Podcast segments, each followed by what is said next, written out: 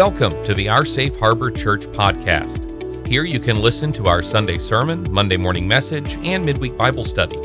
We hope you will consider subscribing, sharing, leaving a review, but please be sure to check out our website at www.oursafeharbor.com to learn more about us and find ways to get involved. Our Safe Harbor Church, we are with you wherever you are.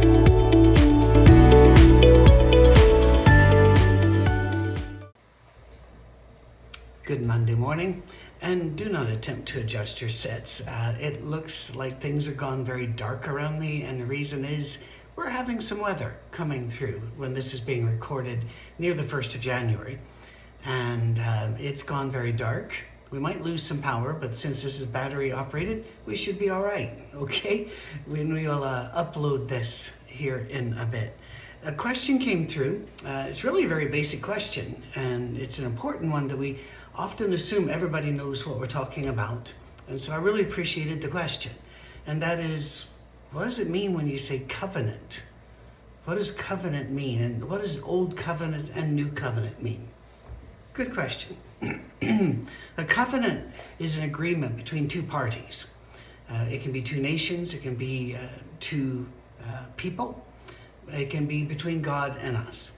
But a covenant is an agreement to work together for a common goal and to accept each person's responsibilities to keep that covenant together and to keep moving toward the goal. So, a covenant between myself and my wife, uh, it meant what we said for better or worse, for richer or poorer, till death do you part. It meant that we are now exclusive to each other and have been since we made the covenant and that what we would do, we would do in partnership with each other for the covenantal relationship.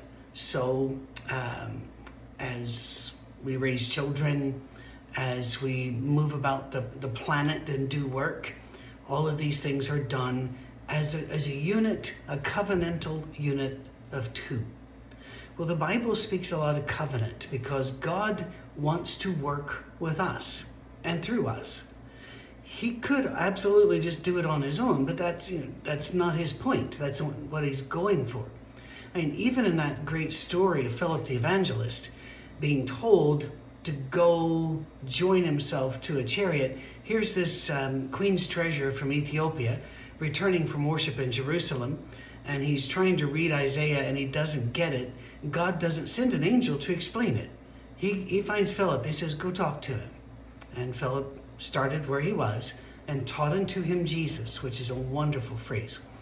So, what kind of covenants does God enter in with us to do?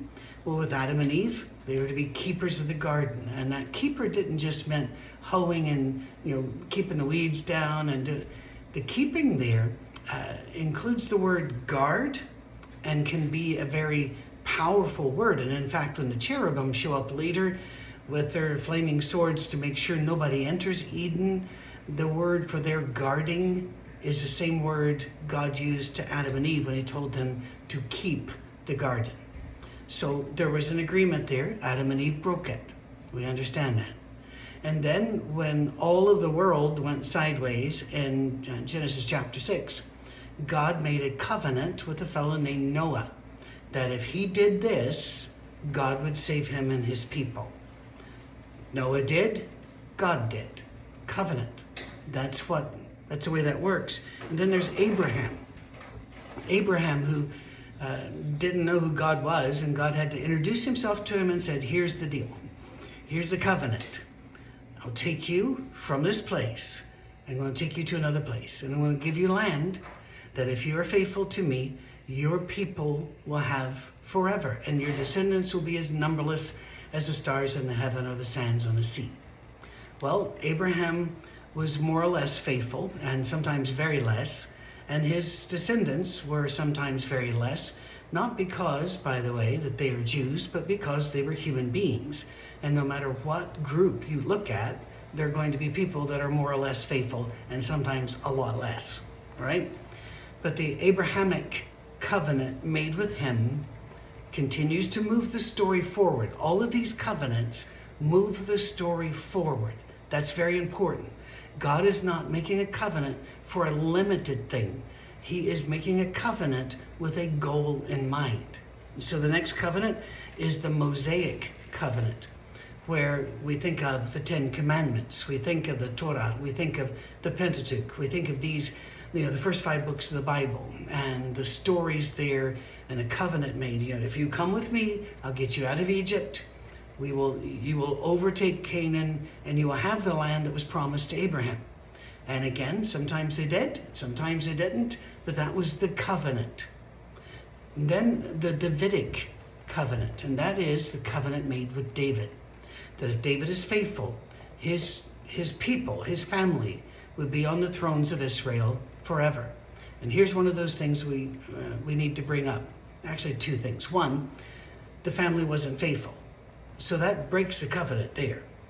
Um, if I were to desert Miss Cami and go off and decide to live a, a, life under a different name, that would certainly be breaking a covenant. You know, uh, I, or I could uh, run with another woman, or I could do it. There are a lot of ways to break a covenant. I could be abusive to her, you know, and that would break the covenant. We're no longer working together for a common goal agreed upon by both. David's family fell, and therefore that covenant's broken. But there's another thing that throws people because God in uh, in the Old Testament uses the word eternal a lot for things that aren't eternal. And again, you can go back to Monday morning messages and look for the series on hell where I take apart that word and let you see how that works. The Jews actually didn't have a word that meant forever and ever and ever in perpetuity. They, they just didn't have that concept. And so there forever was until it ends. Well, it ended. And now what? What do we have yet? Then we have something called the New Covenant. Now, there are a lot of places where this is talked about. But if you want just to go to a couple quick places, Jeremiah 31 31 would be um, probably the shortest take on it. 31 31. Um, and then Ezekiel. Ezekiel 36, 22 and forward. Ezekiel 30. And I, I know, sending you to Ezekiel, a lot of people are going, oh no, no, there, there's, you can make it. You can, you can make it. Ezekiel 36, 22 and forward, where God talks about, I'm going to make another covenant. And he's talking to people under the Mosaic and the Davidic covenants.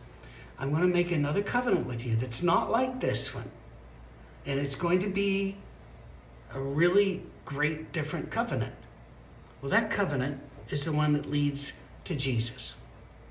Now, here, a, a, quick warning is that a lot of people teach that now that Jesus is here, the Old Testament is done away with. And that phrase is found in the New Testament. But the done away is really not the great translation there. It means it has come to fruition. Um, the terms of the covenant have all been met. It doesn't mean it's thrown away. In fact, the New Testament says what was written before was written for our learning. And there are huge swaths of what Jesus says and what the New Testament says that you're not going to get if you don't know the Old Testament. So replacement theology is bad and it is not correct, but replacement theology has a variety of names.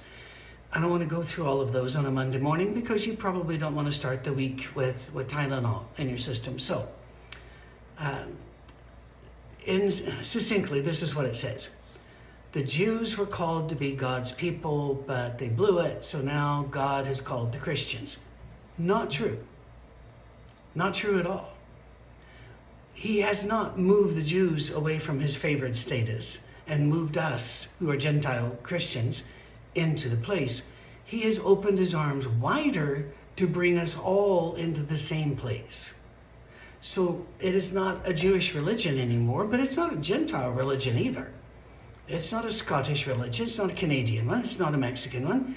It is worldwide and forever. So, not replacement, but rather addition. This new covenant brings us all together.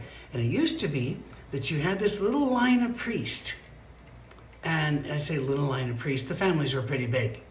But then there was this really narrow line of priests where Jesus is a priest after the order of Melchizedek, if you're following us on Wednesdays, you know that we're in Hebrews and My favorite book. You're gonna you're gonna love it.